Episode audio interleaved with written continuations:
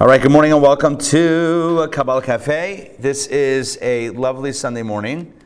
I'm going to say it's less rainy right now than it was yesterday, which is good. We're already on a good start. Um, I walked yesterday. I had a uh, Shabbat meal by my brother in law, and we got soaked. It was legit. Legit, yeah. Anyway, but all good. All good in the spirit of Shabbat. Anthony, good to see you. Good morning. The, um, the culinary creator himself, Anthony, is back after um, a few weeks out of the country. So, Anthony, it's great to see you. Great to have you here. Delicious, delicious, delicious, unbelievable. I have to give kudos to Robert for all his fancy tastes. Robin also, yeah. You guys are you guys are a tag team. You guys are a tag team on the breakfast. It helps food for the body, helps food for the soul, which is why we're here to feed the body and feed the soul. All right, so let's jump into the topic. Topic today is interior design, and I'm going to explain a little bit of the context first, and then we're going to get into the actual um, the actual content. So again, the context before content. Context is that we've been discussing how um, domestic activities have a spiritual parallel. So we talked about cooking and the spiritual parallel of cooking, of being a chef. We talked about the idea of laundering clothes and how that also has a spiritual parallel. Today we're going to talk about two areas that have a spiritual parallel as well. The two areas are number one, interior design, and as a bonus, domestic activity. We'll talk about a butler, what it means to be a butler, or pouring wine, or preparing wine. Um, so, if you like interior design and you love a glass of wine, this class is for you because today we're going to we're going to explore the spiritual meaning of these activities. What does it mean? And again, the context of this is in speaking about the parallel um, or the, the analogy of a physical, a human servant of a master and a human being who serves God. Just like a physical human being um, can serve a master, so too you and I are meant to serve God. What does a physical servant do? Well, the physical servant prepares the food, cleans the clothes, uh, uh, arranges things in the house, pours the wine, etc. So too, this is what we do in our spiritual service, and that's again a bit of the context of what we're doing together in uh, in these classes, and especially in today's class when we talk about interior design and uh, being a butler. By the way, the butler did it. Kidding, you know they say the butler did it. Uh, okay, so here we go. So we're going to start off with the notion of interior design. But first, I want to ask you the following question. The following question is like this Is Judaism, um, does Judaism give space for individual expression, or is it about individual surrender? Surrendering your individuality to a common service of God or to a common practice of service of God, etc. What do you think? Do you think that Judaism gives space to individual expression, or is it more about suppressing individuality and conforming to the to the collective? What do you guys think? Individuality. You say individuality. Do we have any dissenting individuality? Team individual. You guys are all team individual. No one. Okay. Someone say you. I, I think it's both. Okay, you think it's both. I think it's becoming individual. Like the women used to wear a wig, a hat. Now they're going to a headband. So they're changing what they want to do. Okay. Good, good, good, good. Uh, Listen, I think, I thought we were going to get more of a not individual perspective, simply because, you know, when you, when you stand in shul or sit down in shul in the synagogue, and you open up the prayer book, you're reading words that were not written by you. You're, written words, That, you're reading words that were written by someone else. When you do a mitzvah, you're doing something that has been prescribed to do um, by someone other than, again, other than yourself. So I feel like when it comes to um, when, when it comes to Judaism and Jewish practice, you're doing things, saying things that you're not necessarily the author of, but you're the one that is conforming or surrendering to this, what we would call, let's say, higher will or higher calling. Nothing wrong with that, but I, I, don't know that you would say that it's, uh, it's, it's a very, you know, it's a very, um, you know, uh, strong individualistic experience. However, However, it is meant to be. So you guys were already ahead of me, or maybe onto me as far as what I was going to say. But I was actually going to start off with saying that it's, it appears to be something that is less individualistic, but, but in truth, we can have more individualism in the Jewish experience, and here is how we do it. Now, there, just, just to give a, a, another introduction to this. So, there is a section of the Torah that speaks about the offerings that were brought on behalf of all 12 of the tribes when the Mishkan, when the tabernacle was dedicated. So, again, just to walk, you, walk us all through the, the history to make sure we're all on the same page. So we can always start with the Exodus because everyone's right. We're all we all start there and then we can move on. So the Jews were slaves in Egypt for 210 years. Exodus, 40 days later, we got the sorry, 49 days later, we got the Torah. 50 days later, we got the Torah at Mount Sinai, and from that at that point, 40 days after we got the Torah at Mount Sinai, we sinned with the golden calf. We had to repair that sin for a few months. After that, we got the commandment to build a mishkan, a tabernacle.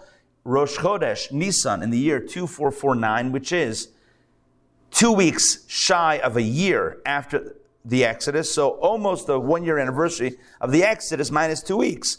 That is when the Mishkan, the tabernacle, the portable sanctuary for God, is erected. It's put up.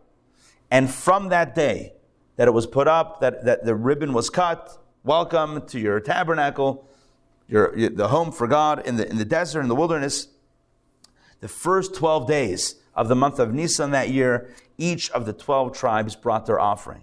So the first day was, was uh, the first day of Nisan was, um, was the tribe of Judah, Yehuda, and then other tribes followed. Every day, one tribe brought a special, it was a, really a, a, very elaborate, uh, many different animals and things, etc., uh, an elaborate offering on behalf of that tribe for that day. That's the way, that's, that's the way it unfolded. But the way the Torah describes it is it doesn't say that on day one, Yehuda, Judah brought this, um, brought this uh, offering, and so too the rest of the tribes brought every day. No, every single day is articulated. On the first day, this tribe brought this, this, this, this, this, this, this, this, this, and it lists like a series of three, four, five verses detailing what it brought. And then it says on day two, the next tribe or, or this tribe brought, and it lists it detail, detail, detail, detail, 12 times. And you read it and you're like, okay, I got the point. They all did the same thing each day. Why are you telling me in such specific detail about the offerings brought on each and every day? It doesn't make sense. What are you thinking? What are you doing? Okay, so there's a beautiful insight that the Lubavitcher Rebbe shares that I want to share with you. And the Rebbe says basically, in short, that this is the Torah's way of telling us that even though each tribe brought what appears to be the same offering every day, in truth, every tribe brought it in a different way. It had a specific intention and an individual experience, which means that two people can be doing the same exact thing, but it can be a totally different experience. Um, I think maybe we can think of an example. You know, how many times was Romeo and Juliet? Uh, how many times has that been performed over the years? I mean, or Hamlet. Choose your favorite play. It doesn't have to be Shakespeare. Cracker. Huh? Nutcracker. Nutcracker, exactly. Or even um, on a Jewish side, uh, Fiddler on the Roof. Uh-huh. Fiddler on the Roof. Ray, we were locked in over there, right? Fiddler on the Roof. Right. So think about how many times it was performed, and yet I would say that each and every actor brings a different energy to the role and different meaning to the role. So yeah, how many um, Tevyes have there been? There's been there's been a few. There's been a few. Every Tevye brings a new Tevye to the experience. Either reading, I'm doing a Talmudic eye, either reading with a thumb, either reading the same script, right? It's the same lines so shouldn't it be exactly the same? It's not. And I will tell you even furthermore, if you went five nights in a row to watch the same play with the same actors, it would be different. It would be different. This is the same person reciting the same lines with the same other people reciting the same lines and the same score and the same orchestra and the same doesn't make it it's different it's a different experience okay i'm not suggesting that you go and try this out five times in a row. You might get bored because overall it's probably the same, but you'll see there's a different energy. They're different energy. You go to a symphony. Each and every night of the symphony, it's going to be a little bit different. That's the way it is, right? It's just the way it is. Because human beings bring an individualistic or individuality, this streak of, of freshness and newness into every scenario. And so, even though it might appear to be the same, it's very different. And that's why the Torah specifies 12 times in a row that this day, this tribe brought this offering, and then says it again the next day, even though, even though it appears to be the same exact thing, because in truth, it's not exactly the same thing. It's different.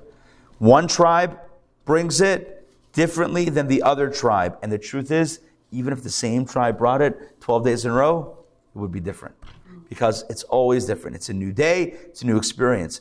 You know, the most obvious, to me, to me, the most obvious example of this is if you've ever studied the Torah portions, right, m- multiple times, multiple uh, rounds, you know this. Even with the same, even with the same rabbi, you could study the same Torah portion, right, one year, and then you come back to it the next year, and suddenly it's like it's a new Torah portion. I never saw that insight, or I never felt that, or you know, I never really fully, um, uh, you know, that never really resonated with me until now. My eyes are open to this new insight, this new idea, and, and the, the, the real reason is not that the Torah changes, but that we bring in our individuality into the experience. We bring our because we're ever changing and ever evolving human beings. So therefore, the way we look at something and experience something is always going to be different because today we are different than we were yesterday. And by the way, the Rebbe spoke about this very often that we must be different today than we are yesterday. If we're the same today as we are yesterday, that means we're not growing. And to not grow means to not live. Every living, the Rebbe said, every living being must grow, right? That the definition of life is growth.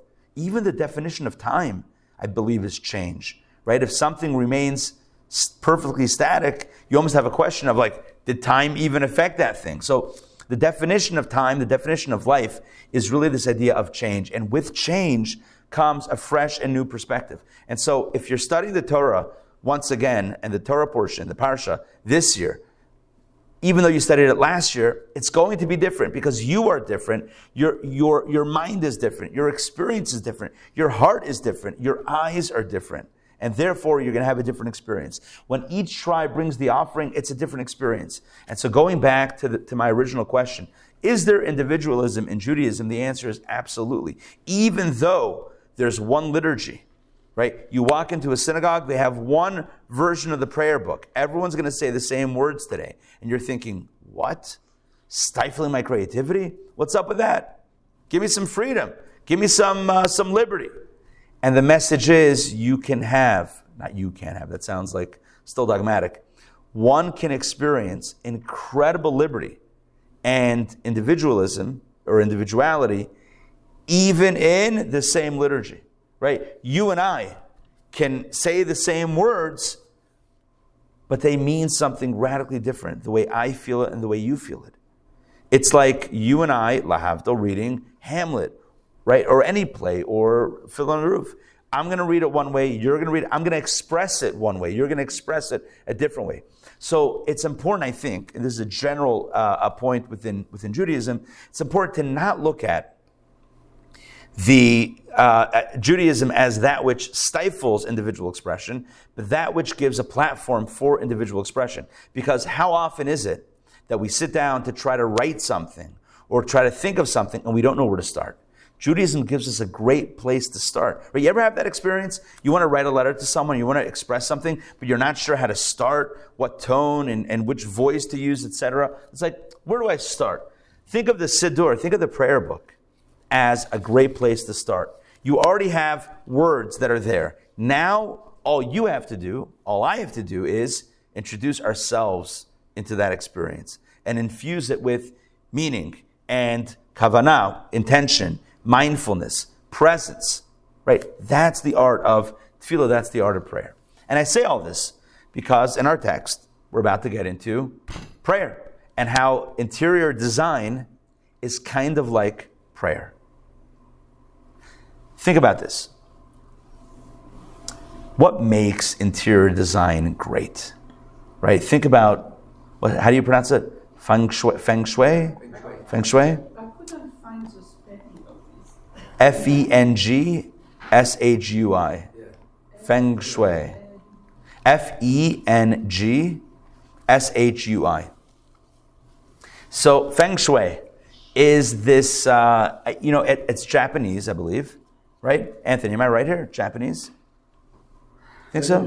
Asian, certainly Oriental. but It's some- I think it's Japanese. I think it's Japanese. Okay. And it's I think it means something like running water. It means something like like the flow of water.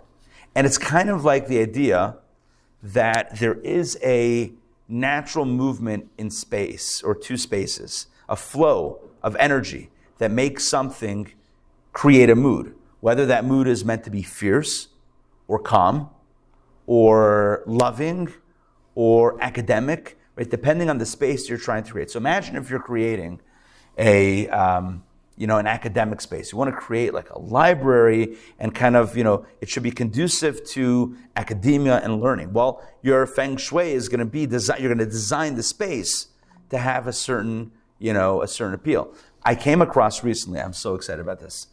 Um, I came across recently. Um, they opened up a restaurant in Boston. It's called Lehrhaus. Okay, this is it's the, it- it's called it's called Lehrhaus. The subtitle for the venue is a tavern and house of learning.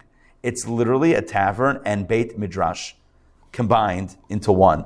So you can go there, you can get mixed drinks, both alcoholic and non-alcoholic. You can get foods, all kosher. You can get foods. They have this ever-evolving menu. The menu looks like a page of the Talmud.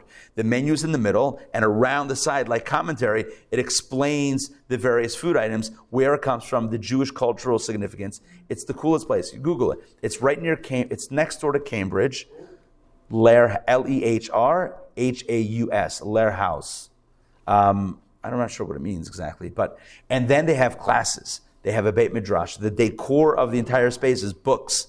I'm like, oh my gosh, this would be a dream. Like I'm, I'm like so into this for Atlanta. I'm totally into this. Yes, um, it's it's created by the way. One of the co-creators of this space. There's a business. Well, there's a guy and a, and a rabbi who's doing it together.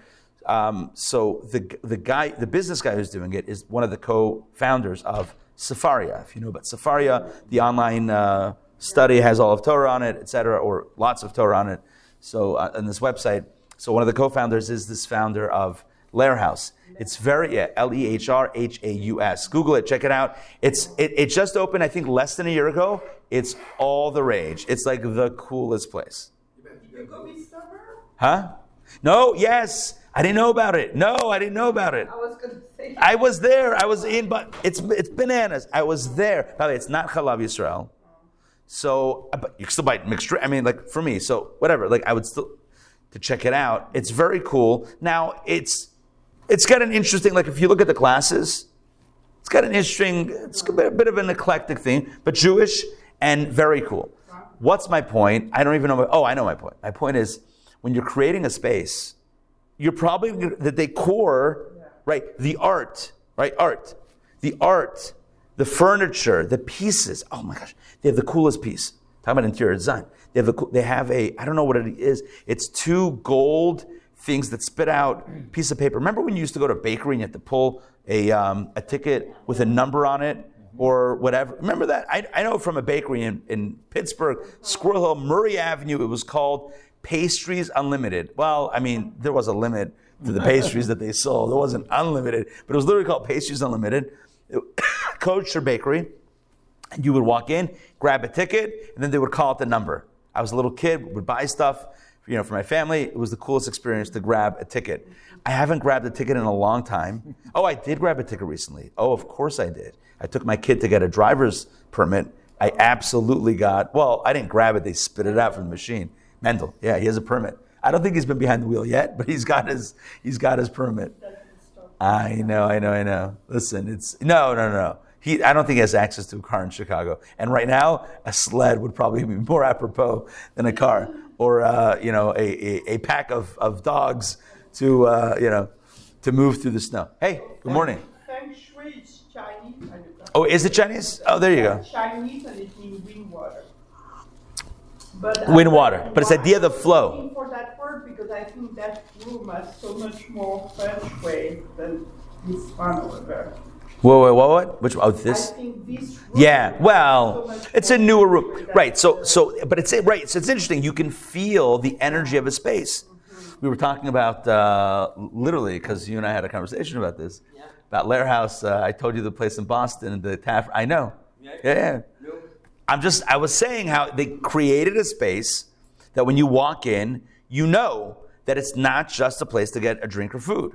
It's a place where you can also sit down, discussion, you can learn, a chavrusa, right? You can have a shiur, a class. It's a place that's conducive. And and again, oh, I was I okay, I was, let me finish my story. Great to have a place like that here in Atlanta. I know David and I talked about this, yes. You know what's crazy? working on it. David, and I mentioned this to you. David, I, working on it together. David, I mentioned this. So I say, here's the thing. Here's the crazy thing. Like it's about over a little over a month ago. I don't, I don't remember the timeline, but I found this, and then you call me like a week later, and I'm like, oh my gosh, I just saw this, and then somebody else, see that one. I know, and then Yeah. somebody else last Shabbos in Toco, someone comes over to me and says, I have an idea. I'm like, you've got to be kidding me. So it seems like this is like, yeah. Uh, But here's here's the point. The point is that it has this little machine, two tickets that you pull out. One says the world was created for me. One little piece of paper, not a number. It has a statement. The world was created for my sake. The other one says, even a mosquito was created before me. And it goes back to a Hasidic Rebbe who once said, everyone has to have two pieces of paper in their back pocket or in their pockets. In one pocket, huh? Five out of ten. What? Also, also, also, in one pocket it needs to say, you need to have a piece of paper that says, the world was created for my sake. In other words, confidence. The other pocket, you need to have a piece of paper that says, even a mosquito was created before me. Human beings were created last, right? So even a mosquito came before me. In other words, humility. Confidence and humility. You have to have both. But this place, this Lehrhaus, has a machine that actually you can actually take the two pieces of paper. It's like a, a decor item. My point is the decor is not just nice, it's also meaningful and significant and functional, and it, it's, it's, it gets you to think. There's an art to creating design, to creating interior design that not only works with the space where you're trying to create, but also creates an energy and an emotion and ideas in the people that walk into that space. That is good interior design, where you get someone thinking or feeling the way you want them to think or feel. It's a tremendous thing. You walk into some spaces and it's so neutral, it's like a blank slate, and you're like, okay, this could be anything. I'm not sure what this is. Not, not that it's bad, it's just, okay, it's just a little bit anonymous, a little bit, a little bit neutral. Places that are designed well, it's not just because, oh, it's got comfortable chairs, which certainly we could use comfortable chairs, but it's not just the comfortable chairs or a nice looking table. It's a whole ambiance that's been very intentionally designed to create an experience in the person within the person that walks into the space. And so, what I, the, reason why I'm mentioning this is well, it's related to what we're about to literally about to jump into in our text, but it's also the difference between uh, um, conceiving, thinking of a siddur, of a prayer book, as words on the page that someone else made, or words on a page that are meant to evoke a, a type of feeling and sentiment within me that is going to be individual. In other words, it's going to be a very individual experience, the way these words and these letters, these phrases hit within my experience and the way they hit within your experience. So I walk into a space that's been carefully designed, I- it will evoke certain memories, emotions, and ideas for me that are a little bit different than you. Now, it's still intentional. It's, it's about designing something that will speak to the person who walks in with interior design. The same thing is true with tefillah, with prayer. It's designed, ideally, not that we always achieve this in our prayer, but it's designed ideally to create an experience. Davening is meant to not just be you know, a, a, time to like say a bunch of words, but it's meant to be an experience that we feel. In fact, the Talmud, the Gemara says famously, it, it, it's a rhetorical question and then an answer. It says, when the Torah says, yeah, to serve God with all your heart, what does that mean? What does it mean to serve God? We say it in the Shema, serve God with all your heart. Okay, my hand, I can wrap tefillin and give tzedakah. With my nose, I can smell besamim and havdalah. What does it mean to serve God with my heart?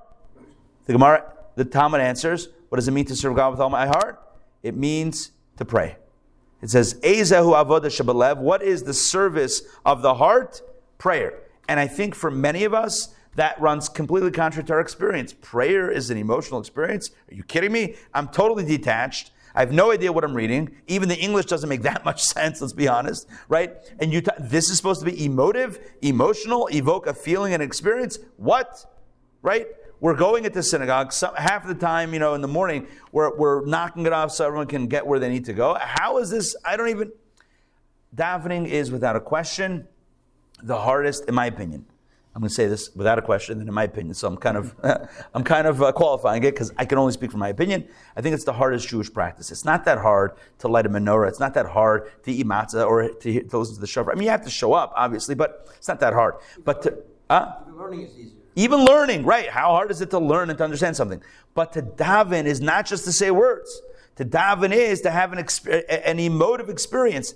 That's not easy. That's really hard because it means to be open and to be vulnerable and etc. And, and, and you know what? Not every time we open up the prayer book are we going to have that. What? Okay, ideally we should, but I'm just being realistic. Not always do we have that, but at least we should know what it's supposed to be about. And so, with that in mind, let's jump inside. It's such a beautiful text today. It's really poetic. Yeah. But I never did feng shui because it's not a Jewish. In essence, so. Are we- are- we that? Yeah, yeah, yeah, No, we're good.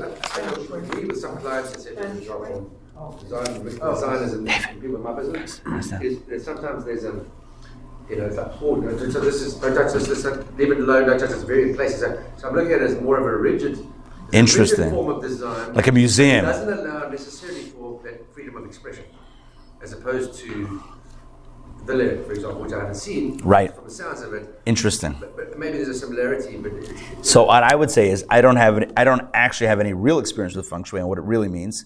So I was giving you my perception, my romantic, romanticized version of what that would look like, which is not a rigid museum like don't touch this. This is in the perfect spot. One centimeter over is going to ruin the whole vibe.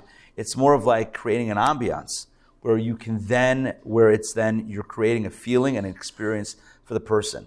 I, you know, it's so interesting. Airbnb has a parallel uh, business, which I'm sure you guys know about, right? You can rent a home uh, or or a, a room in Airbnb, but you can also they have Airbnb experiences. It's like my friend, right? So my ver- I have a very good friend. Uh, it's complicated. He moved, and then his brother-in-law took over. Uh, let me just explain. So I have a good friend. Grew up with him in Pittsburgh. So he uh, lived in Crown Heights for a bunch of years, and he started doing Crown Heights. Oh, it's called the Hasidic Walking Tour.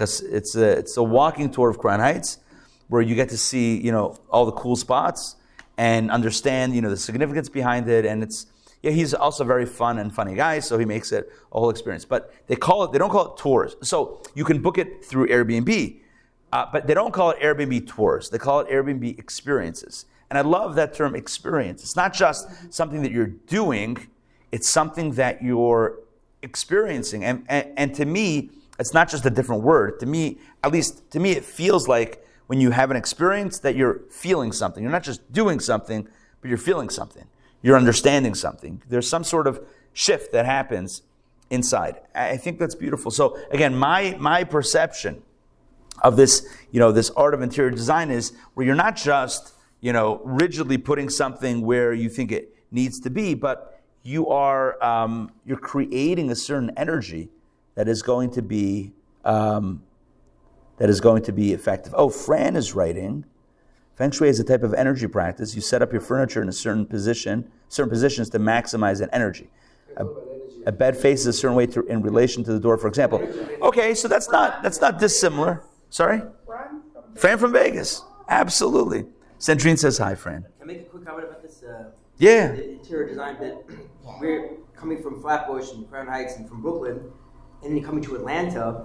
To me, Atlanta expresses this exact thing. The way Atlanta is designed on corners and things are like there are niches and things are.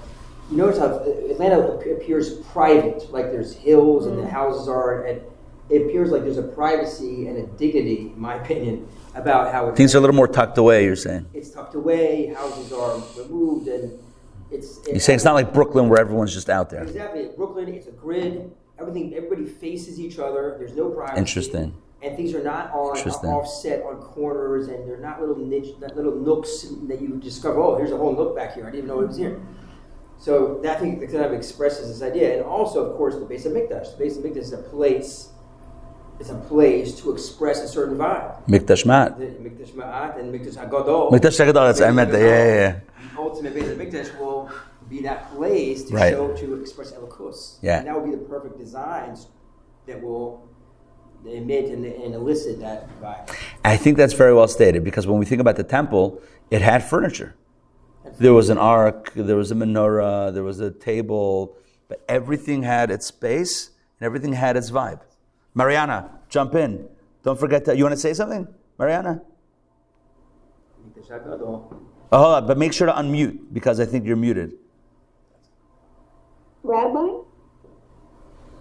Hey, Annie. Oh, yeah. I mean, you hear me? Yeah, I can hear you. Yeah, yeah. That when we, we do things in our own homes that enhance our religious experience, that affects other people. Mm. You know, like having a mezuzah on every door. Um, you've seen my Natilat Yadayim thing. Yes. I have non-Jewish people come into my house, look at the mezuzah, and say, "What is that?" Beautiful. And I tell them, "This is telling us that God lives in this house." Beautiful. and they're very impressed with that. So, so we we just incorporate our own personalities into the enhancement of what we're doing, which I think is very nice. Yeah. Yeah, I think that's very powerful. Yeah. Um, okay, good. Good, good, good. Um, okay. All right, so let's talk about now this idea of interior design and the mystical dimension of it. So, what I want to do for a moment, and Mariana, did you want to jump in or yes? Oh, but you're muted. Here, let me ask you to unmute. Oh, you can't unmute? Uh, there you go. I I can Got you. Yeah. Yeah. You you listen please? Yeah, yeah, we can hear you. Yeah. Ah yeah. Hi hi. I love the topic because I work a lot in interior design Right. and um, yeah yeah and the, it's very it's very important what you say because when we start doing the project the first thing is to feel the person to feel like like what it will be better for the person to sometimes it's like to heal a person or something like it's so connected the the um, the environment the the, the furnitures the, the the pictures the all the um, the things into the the place when you go in and you feel something and you say i feel good Yeah. or you feel bad Yeah. yeah Beautiful. Yeah, exactly. It's and, and I love what you said that it's if you're helping someone create a space, step one is to get to know who they are. What's their energy and what energy are they trying to convey in that space? And it's really, it's literally about creating an experience and a feeling. And um, Yes. and yeah, it's it's it's so it's so powerful. Um, and it's through art, it's, it's through decor. in the in the in the Kabbalah.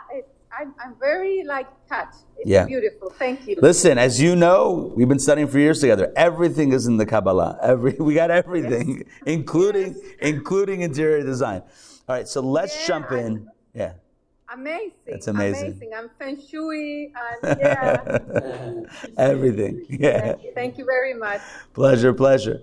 Okay, so here we go. So let's jump in now, so you can see the text um, on page forty-four. So if you have the booklets or the book, it's on page forty-four, and it's the section called "Beautifying the Precious Articles." Okay, so let's do this together.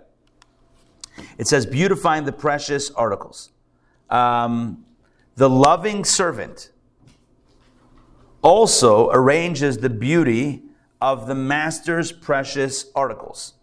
So again, in the in the um, in the um, analogy, he's talking about the various things that a that a human servant does for their master. He cooks the food, he cleans the clothing, and he arranges the beauty of the master's precious articles. Again, interior design, dusts the furniture, puts things in the right place, arranging things the way they need to be. He gives two spiritual explanations of what that is. The second one is the one that I've been referring to, but there's also a first one that's shorter, but that we I haven't yet um, kind of prompted. But let's we'll, we'll obviously study it together. This refers, he says, to the vessels used in the deeds of physical mitzvot, where physical articles become vessels for divinity, and they are very precious vessels since they are made through the refinement, etc. So that's it. But let me explain what he's saying. It's really beautiful. He says, okay, what does it mean that the servant is arranging the precious articles, the kalim, the vessels in the master's house? Number one, he says, this refers to the physical objects that we use in performing a mitzvah. So every mitzvah is associated with a physical object. Well, I can't, I don't know if I can say every mitzvah. Most of the positive mitzvot are connected with an, a physical item. So, for example, putting on tefillin, leather boxes, wearing tzitzit, a wool um, shawl and fringes, lighting Shabbat candles, oil or wax, giving tzedakah, a coin, a paper, or a credit card, right? So every, every mitzvah that we do is associated with or utilizes a physical object. That's not by mistake. As Kabbalah and Hasidus teach, it's by very, very specific design. What's the intention? The intention is that the mitzvah, the good deed, or the divine action should not just be something that is conceptual, ethereal, um, metaphysical, but something rather that's grounded in the physical universe, the physical world that we live in.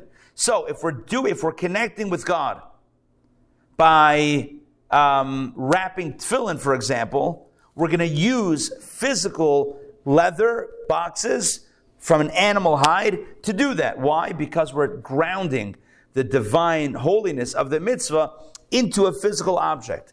And that's what it means to create beautiful vessels in the home.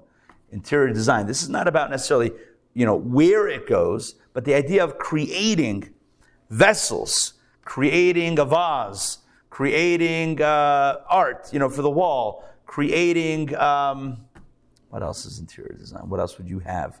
Furniture, whatever it is, kalim, vessels. What that means spiritually is every mitzvah that we do makes a vessel, and those vessels are precious because they are representative, they are symbolic, and not only symbolic, they, they are a testament to the, to the uh, purpose of life, which is utilizing the physical world in the service of God. So every time I light Shabbat candles, or wrap tefillin, eat kosher, put up a mezuzah, whatever mitzvah it is, eat matzah on Passover, um, hear the shofar on Rosh Hashanah. Every time I'm doing a mitzvah, it's utilizing a physical object of the universe and basically making the declaration, this thing is also holy.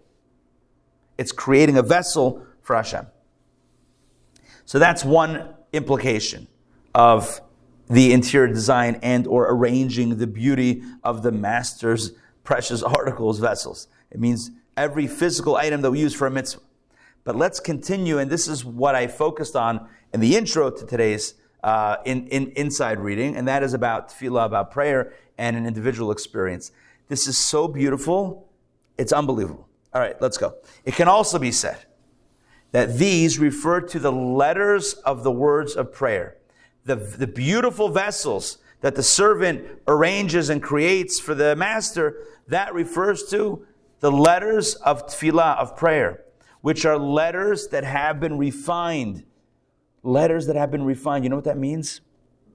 Refined letters means it's refined, you know, when you, when you take metal, I think I said this last week even, when you take metal and refine it, it means you heat it up and then you melt it and you separate the impurities from the silver and you refine it again and again and again. You heat it up and you remove the impurities. You go through this purification process literally time and again to separate out the negative from the positive, and what you're left with is something beautiful. In other words, the act of refinement is something that is human made. when you, when you mine metal from the earth, it's filled with impurities. In other words, the natural state of precious metal is there's precious metal, but there's also impurity within the metal. The human being is the one, you and I are the ones that actually improve the nature of the metal. We take metal that has impurity and we refine it and we refine it. And that's all born of human effort. Look what he says. As explained elsewhere regarding the difference between a stone and a brick. What's the difference? A stone is formed back inside. A stone is formed by God in heaven. Stones come from God and nature, right? God created nature, God created stones. Therefore, and therefore corresponds to the to letters of the words of Torah, since Torah comes from heaven as well. So he says like this: a stone comes from Hashem. God created the stones, just like God created the words of, of Torah. These are called letters of Ma. I'm going to get back to that in a second. A brick, by contrast, is formed by the hands of man, and therefore corresponds to the letters of the words of prayer, which are called letters of Ban. So let me just pause here for a moment and explain what he's saying. Stone versus brick. A stone is divine made, a brick is handmade. That's the nature of, literally, the nature of, um, of, of the, the, literally the nature of, of building materials is that stones are cut from a quarry, right? You have, imagine, so imagine you are, um, uh, what's it called again? Imagine you're redoing your kitchen, and you want you decide that you're going to go all out, and you want for your for your countertops you're going to use uh, what's a good stone for countertops? Quartz. Granite, quartz, huh? Marble. Marble. There you go. Marble, granite, quartz. So what do you do? Yeah, where are you going to get them? So you go down. You go down to, um, uh, I guess, to a showroom or whatever it is, and they have you choose from the stone. Which stone do you want? I've never done this, but this is what I hear. You can actually choose a stone. Um, or you may go to, the, to a quarry. People go to the quarry? I don't know. Go to Lowe's. Huh? You go to Lowe's instead. You go to Lowe's. and then they go to the quarry. Exactly. Um, whatever. So you go, or right, you go, and then, and then it, the point is, you, you, where does the stone come from? Comes from a rock. Comes from a stone. They cut it out, and they, and then, and then they, and then they, they finish it, and then they put it on. It's not, they refine. Well, yes, but it's, it's, it's still natural. It's, it's, it's natural. What's a brick? A brick is, I don't know, a brick is clay and different materials, mud that you, that you heat up. Bricks are man made. Bricks are man made. They're not made by, they're not stone, different than stone and brick. Stone is, is, is, is from the natural universe. Pre-made. And pre-made, good, prefab. And bricks are not. Bricks are human made. He says this is the difference between Torah and Tefillah. Torah, when you study Torah, those are not your words. Study Torah, it's God's words. But tefillah is meant to be your words. That's the unbelievable thing that he's saying here. Tefillah, the words of tefillah are like bricks, man made. Ah, you're going to tell me that, what do you mean, man made? Man made? I don't, I don't compose my own prayers. I read them from the Siddur. That's the point. When you read it from the Siddur, they're meant to be yours. They're meant to be infused with your feeling, with your experience, that they become yours. They become, you own it, you created it. Torah, yes, you're meant to understand Torah, but Torah's oh, you're always meant to remember that Torah is the Word of God. When you're studying Torah, as much as you're trying to integrate into your understanding, there's also a reverence of, I'm studying God's wisdom and will. Like it's, it's, it's almost a surrender in that experience. When it comes to prayer, prayer is meant to be felt by you. We're meant to feel it and own it and say it as if we're creating it ourselves. When, when you get the script, again, Lahavta, when you get the script, Fiddler on the Roof, and you, you've been appointed Tevye, you better own that role. Somebody else wrote those words, but you're meant to own that role. You're meant to speak it and sing it as if that's you and your emotions and your feelings. Otherwise, you're actually not going to play the role well. When you're studying Torah, you're not meant to own Torah and it's your own. To- Torah is, yes, you're meant to understand it and be mechadish chedushim and come up with new ideas. Sure, sure, with, within a certain framework. But Torah is always meant when you when you say, say the blessing before studying Torah is Nosein HaTorah. Baruch Atah Hashem Nosein HaTorah. Blessed are you, God, who gives the Torah. Torah is always being given from above. Torah is always divine, divine wisdom, divine information, divine will. It's always meant to be God's. Whereas prayer is our experience. This he says, let me just explain one more thing here in the text, is the difference between ma and ban. Ma and ban, it's not like ma and ashtana. Ban is not, uh, ma and ban are two names, uh, well, two forms of the name of Hashem. Ma, Mem Hei, is, numeral, is the numerology of that is 45. Ban, the numerology is 52. And these refer to two different forms of writing out God's name. Now, the gematria, the numerology of Hashem's name, Yud is 26. But when you spell out each letter the way it sounds, Yud could either be the letter Yud or Yud could be Yud Vav Dalet. Hey could either be the letter Hey or Hey Aleph or Hey Yud or Hey Hey, depending on how you write out the letter so that you so you get a larger number of numerology. Plus, you can get different numbers based on how you spell the Hebrew letters themselves, how they sound. How you phonetically write out the letter is a different numerology. So there's four permutations. It's a little bit more complicated than I want to get into right now. There's Ab, Sag, Ma, and Ban. There's the 72, uh, the, the, the 72 number version of it, the 63, the 45, and the 52. Got it? Thank you. Thank you. Thank you. All the names of the gematria of Yeah. Shem Havaya. If, if bonus time after the class, I can write it out. I just can't do it right now, but I can write it out or point you in the right direction to see the. gem- You can just run the numbers and 73, 72, 63, 45, or 52. So it, you would think it would go 70, 72, 63, 52, 45, but no. The 45 ma is actually higher than ban than, than, than, the, than the number that's, uh, than, the name that's 52. 45 is actually higher than 52. That's just the way the construct works in the, in the divine, um, in the divine hierarchy. The point of all this is to say that Shem Ma, the name of God that's referred to as Ma 45, is symbolic of a top down energy, whereas Ban is bottom up energy. So uh, um, things that, that are imposed from above, 45, things that are developed from below, 52. So he says that this idea that prayer, sorry, that Torah are words that God gives to us that we are trying to understand, that's ma, that's top down. Whereas prayer, that even if we have a liturgy in front of us, but prayer is meant to be a personalized experience and a personal experience that we're speaking to God, we're opening our heart, as I said before, to God, that's ban, that's from below to above. Yeah. So I wanted just want to add something. May may help that um, since the the uh, tefillah comes from Anshe Knesset Gedola, Mm-hmm. comes from Re- Rebbeim, who are people, who are men. So it's kind of like maybe the difference Oh. between, between Moshe and Abishur, right? Love it, love it, So- love it, love it. What Dave, what Dave, let me just explain what you're saying. What David is saying is basically that even though we have a liturgy, who made the liturgy? Human beings. Who wrote the Torah? God.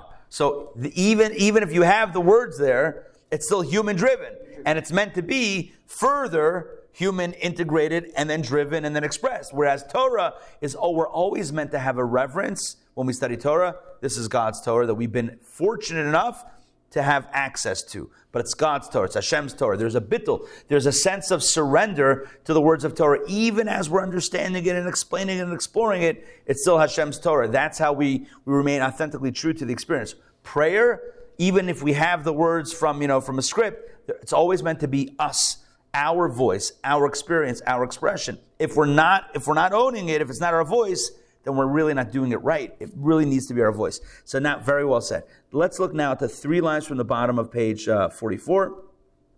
Look what he says here. When the letters emerge from the depths of the heart in prayer, remember I mentioned before about how the heart plays a very important role. Emotion plays a critical role in prayer. So when they, wh- wh- when you daven, when you pray, and it's coming, the words are coming from your heart, they become precious and brilliant stones. Look at that. They become precious. Again, Torah is the diamond that's already in the earth. But tefillah, prayer, is the stone that you create. It becomes precious and, and brilliant. As in the statement, and look at this statement. I love this. This is so gorgeous. This comes from, where does this come from? Um, a medrash, maybe. Second, let's see. This Zohar. Zohar. Yeah, Zohar. It says matat, and what, I'm going to explain who matat is in a second. Matat. Okay, matat's an angel, but we'll get to it. Ties crowns for his master, i.e., God, from the prayers of Israel. A crown made of precious stones. When we daven, our words that we feel and we own, it's our voice. And my prayer is different than your prayer. We might have the same script. My Tevye is different than your Tevye. My tefillah is different than your tefillah.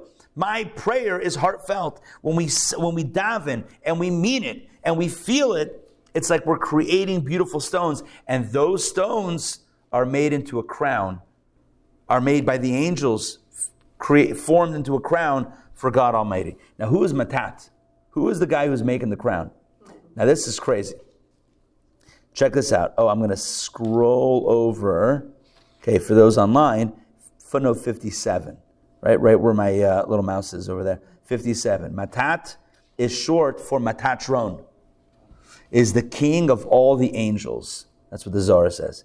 He is God's servant, the first creature created by God, and rules all his heavenly legions. If you ever wondered who's the head honcho in heaven, who's like the big angel on campus, who's like the big, who's like the big dude? Matat. Matat is the big, Matat is the angel, is the chief, the chief of the angels. And it's Matat that tie, that makes the, uh, the, the crown from our prayers. Okay, all of that is interior design. Again, just to recap, and then we're about to get into wine. Anybody uh, enjoy a good, a good glass of wine? Yeah. So we'll get to wine in a second, and we're going to do the section on wine very shortly. But first, let me just recap this.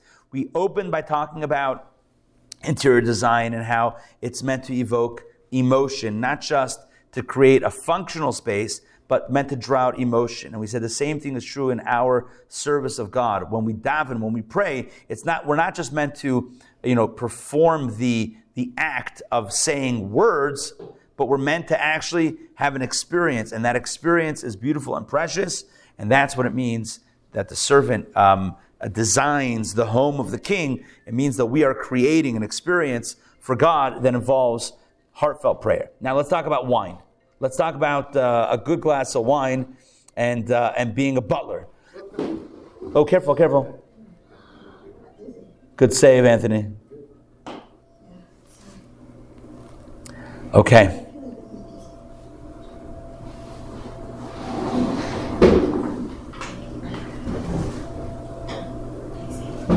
Tubby, you okay? Yeah, definitely, definitely take a rest. Oh, okay. Yeah, yeah, too fast. Yeah, okay. Okay. All right, take, take a moment. Definitely relax. All right, well, we're speaking about wine, so you can uh, live vicariously through the relaxation of wine over here. All right, good wine.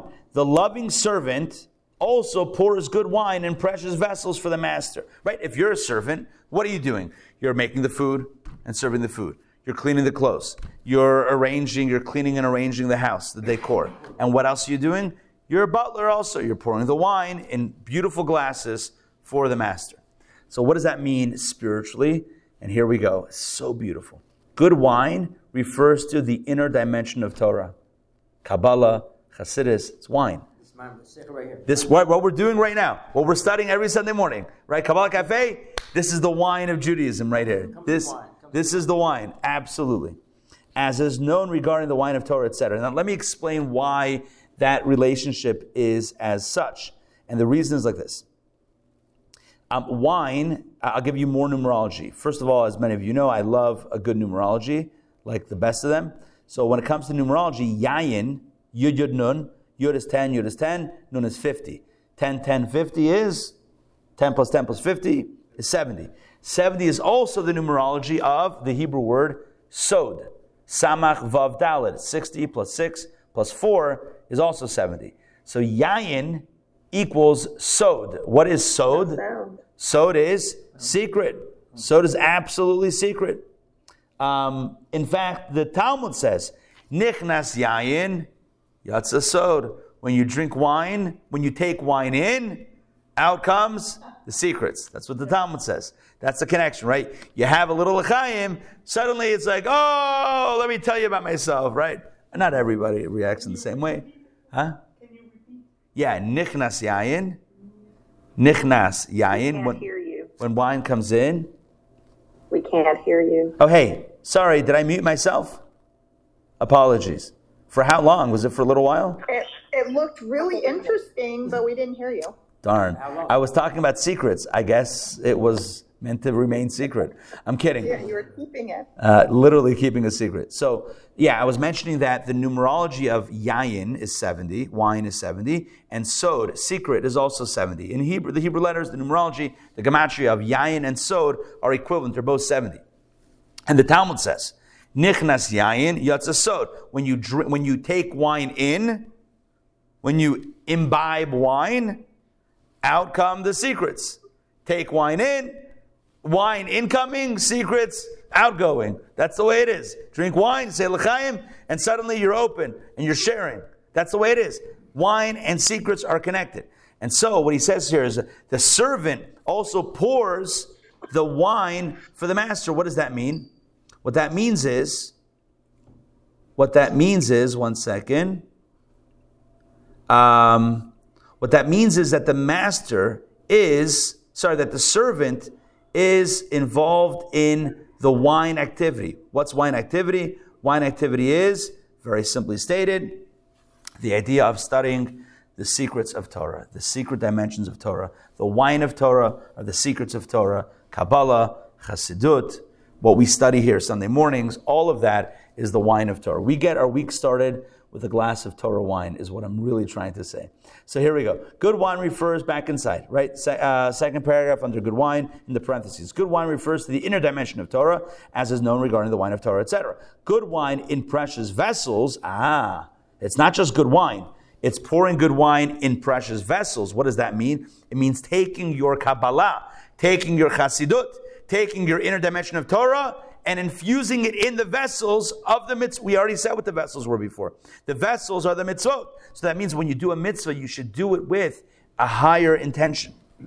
Now, it is true that intent in performing the mitzvot belongs to the realm of the revelations in Seder Hishtalshelut, and generally speaking, to the realm of the lights that relate to Seder Hishtalshelut. And in general, that is the divine service of tzaddikim and would not seem to relate to the service of the servant currently being discussed. It seems like this idea of intention and kavanah and, and these meditations might belong to a higher level of, of spiritual activity than the servant that we're referring to here. However, he says, in truth, however, there is a divine will for the revelations of Seder Hishtalshelut, namely that the light should be clothed in the vessels, and by eliciting additional light, one causes pleasure on high, etc. What he's saying here is that in truth, there is, for every single one of us, there is a calling to infuse deeper meaning into the mitzvot that we perform. So it's not enough to do a mitzvah.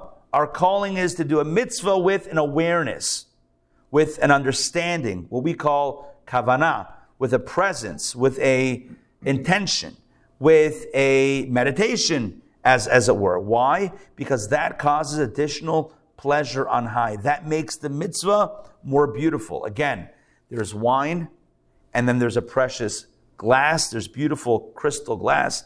You take the wine, you pour it into the glass. Now it's something really beautiful. Take your chassidus, take your Kabbalah, take your spirituality and pour it into the vessel, pour it into the cup, infuse it into the mitzvah. So now I'm not just wrapping tefillin. No, no, no, no, no. I'm not wrapping tefillin like a robot. I'm taking my mind and my heart, the two boxes, one on the mind, one opposite the heart. I'm aligning my mind and my heart to God. I'm wrapping my arm with God's name, a shin, a dalet, and a yud on my arm. I'm, I'm enveloping myself in a talit, in a prayer shawl. I'm enveloping myself in a mitzvah, and I have this intention in mind. Suddenly, I'm not just doing robotic mitzvah actions.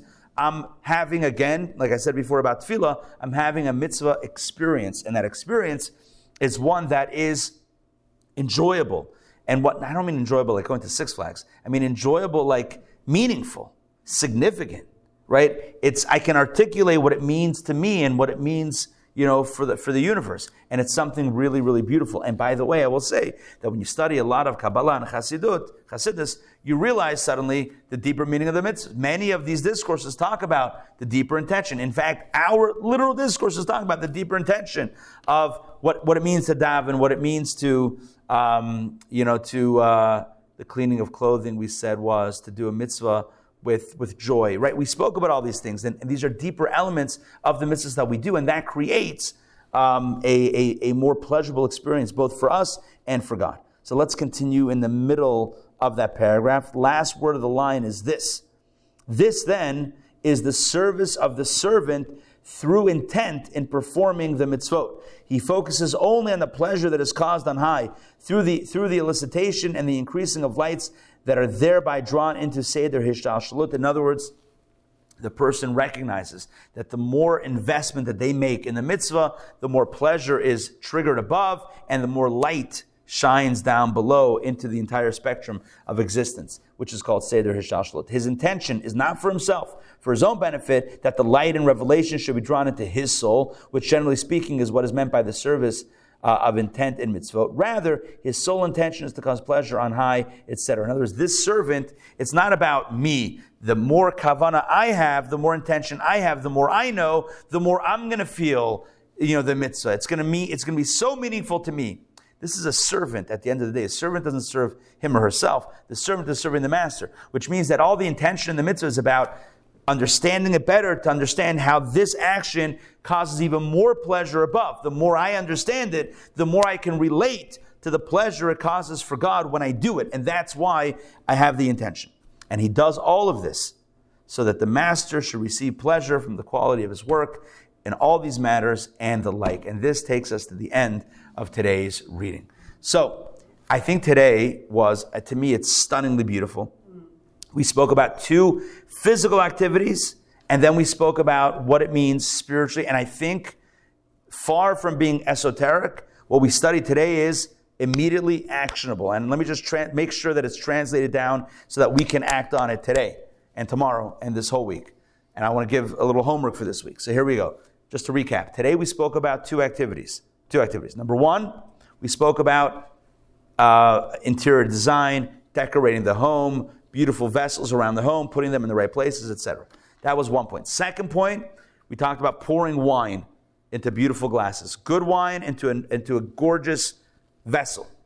What, what do these mean spiritually? Number one, to beautify the home and to put out the vessels means we had two things. Number one, it means to um, infuse a physical object with a mitzvah action to take physical objects and do mitzvah with them, that means you're creating vessels for God in the physical universe. Number two, to arrange them, we said, is a reference to tefillah, to prayer, where prayer is not just saying words, it's not just you know reciting someone else's words, but it's about owning it. It's about it's the difference between stones and bricks. Stones are someone else. Someone else made that. Bricks, we made that. Prayer is what we make, not just because, not only because they were made, composed by human beings, but because the way we express it is our own. So immediately, right there, we have two lessons for this week. Number one, find a mitzvah that you do already. Make it, we'll make it even uh, more accessible. Take a mitzvah that you do already. And as you do the mitzvah, meditate on the fact that by utilizing the thing, the physical object, you are literally transforming the energy of this object into a, a, a, a, vessel for godliness. So if you take, again, whatever mitzvah you're doing, whether you're taking a coin and putting it in a tzedakah box, or whether you're wrapping tefillin, and I'm going back to the same ones, those are the ones stuck in my head, whatever. It sounds like there's only five mitzvot in the world, right? But whatever. These are just examples that are coming to mind. But whatever mitzvah you're doing this week, whatever good deed you're doing, meditate on the fact that the physical object that you are using in the performance of this mitzvah is on a spiritual uh, DNA level being transformed into an article for holiness. That's one. Meditation. Beautiful meditation. Number two, davening this week. Take one prayer. I, I, it would be very ambitious to say that the whole week of prayer should be in a way where it's an experience. Halavai. And I'm not saying not to, but I'm saying let's start with one. Take one prayer opportunity this week. And even within that prayer opportunity, you know, whether it's a morning, an afternoon, or an evening prayer, take one of the prayers one paragraph, even, even one line, I'll settle even for a line, right? And feel it and mean it and know what you're saying and, and, and have it resonate. Have that be your voice, not someone else's voice. Own your voice in prayer and have that be pure, like, like really heartfelt. So that's, and then the Metatron, right? Metat creates the crown for God based on, on those beautiful prayers. So that's two lessons. And then the third lesson is about pouring the wine in precious vessels. It's really also a two-parter. Number one, study Chassidut, study Chassidus, Kabbalah. Study the deeper that this week. I mean, we already started. We're off to a great start. Study some spiritual, Jewish spiritual wisdom this week. And number two, integrate it in the mitzvot that you're doing. So that you connect it, you connect the two points. I'm not just studying mystical information and doing mitzvot, but the mystical information is informing the significance of the mitzvah that I'm doing. And I'm doing the mitzvah with the intention that this is going to be something beautiful for God and for the world, and also it'll trickle down to me, but that's not the primary objective. Primary objective is appreciating the value of the mitzvah. Wow, this is not just, God didn't just ask me to, you know, do, to do this action. This means something magnificent. And when I know that, it transforms the experience. So this week, again, number one, Focus on the transformation that you make in the physical objects around you when you do a mitzvah. Number two, pray with your own voice. Number three, study Jewish spiritual wisdom. And number four, integrate that Jewish spiritual wisdom into the action, mitzvah actions that you and I do this week. That is the homework. It's a lot of homework. So much homework. I hope you all are successful in your um, in your homework this week and in your spiritual life this week. That's that's really the goal. That's why we're here every Sunday morning to give ourselves a spiritual boost for the week. Um, I would also like to invite everybody Thursday night to my birthday celebration and party. We're having a very special party. Look, when I throw a party, it's not just a party; it's also an opportunity to learn. So we have what we're calling an evening of wisdom and celebration. I'm going to zoom in on the camera over here. I don't know if it's backwards for you also. If it's backwards, no, you can read it? Okay, cool. Just for me, it's backwards. I don't know why they don't like me. Anyway, an evening of wisdom and celebration in honor of my birthday. It's coming up this Thursday night at 7.30 right here at the Shul. Um, we have a scholar in residence from Israel who's coming in on Thursday. Rabbi Judah Dardik speaking about your six big Jewish questions answered. Great food, great drink, opportunity to do mitzvot, and to hear to study Torah as well. Thursday night, 7:30. Everyone's invited. Everyone, hey Alex, great to see you. Everyone's invited. Everyone Happy is. birthday. Thank you, thank you. Physically, that will be with our lab. Thank you, thank you. I will. We will say a virtual l'chaim together. Thank you, thank you. Um, so great to see you guys. Um, Is he on the lettuce or just? It's no, it's literally my birthday. Thursday night is my birthday. It's the actual once sunset hits Thursday night. That's it. Huh? 45. 45. 45. You are? Yeah. Hey, Yes, your car. Yeah. Like We- 24. Again, thank you. Oh, thank you. That's the nicest thing. That's so nice. That's so nice. Thank you. Um, Norm said I don't look a day over 20. I'm like, okay. You said 25 or 20? Twenty-five. Uh, I said I said 20. How dare you? No, I'm kidding. I'm kidding. um, all right. So that is uh, that is that. So everyone's invited. Tell your friends. We uh, listen. It's all simcha is always good. It's always better to celebrate with uh, with friends. So everyone is um, invited for that. Um, what else? What are the other announcements to make? I do also want to mention um, that uh, you know we. Um, uh, I had in mind to mention this before, but a refuah shlema to Fran's mom, Lena Bat Gittel. She should have a refuah shlema krova, a very speedy recovery. And may the learning that we did that we did today, and that we will, the inspiration that from today's learning, stand in good stead for your mom, and uh, she should have good health and only only healing. And of course, uh, let us say together, Amen. All right, thank you all for joining. Um, we started last week, by the way, I should mention, we started a new course called Advice for Life. If you missed the first session, it's not too late to join. It's an incredible course. The Rebbe's advice on life itself. This week we speak about family and relationships. Really powerful stuff. So consider joining us on Wednesday, either at noon or 7:30. If you'd like, you can reach out for more info. Otherwise, stay tuned for more stuff. Oh, I should mention, no one knows this yet, but it's I'm gonna it's gonna go out this week. Um, we have so many things coming up. So in a few weeks, we have a former neo-Nazi who is going to be speaking. We've never had him. I had one a few years ago, different guy. Different, yeah, I know. A lot of, a lot of, unfortunately, a lot of people who hate. This is so he's going to speak about his journey from hatred to healing and to love, and he's got the most wild story, huh? I was about to say he's got. There's a twist to the story that I'll let him share. Yeah, there's a there's a twist. to This his name is Frank Meeink, and uh, please God, he's coming in just a few weeks. So, and the information will go out this week. So look for that, um, especially in today's times when there's a lot of anti-Semitism. It's going to be very, I think, very valuable to hear what goes on in the mind of an anti-Semite. Like, what's the mindset? Where does it come from? And how do we? What gets? What ultimately gets through to someone who really is filled with hate? What messages can get through and crack that shell open? All right, that's all coming up in the next few weeks. Stay tuned for that information. All right, great to see everyone. Rabbi. Have a happy birthday. I'm old enough to be your grandmother. Listen, Annie, I am so thrilled that you're here. And we got to work on what I said about uh, getting you over for the class on Wednesday. That would be great. All right. Yeah, I'm going to hope for that. Yeah. I'm going to follow up this week. Okay, good. Um, all right, great to see everyone. Shavua Tov. And um, only blessings, only blessings for you guys and for all of us. Take care. All right. I didn't realize that we were muted. I don't know how long it was muted for. I don't think it was that It wasn't that long? I don't- I just checked I just checked the, the, the comments. Everyone's like, I can't hear you. No. Yeah. Probably just a minute or two. Reached out. She told me she's back in She did. She did. Listening to your YouTube. Okay, good.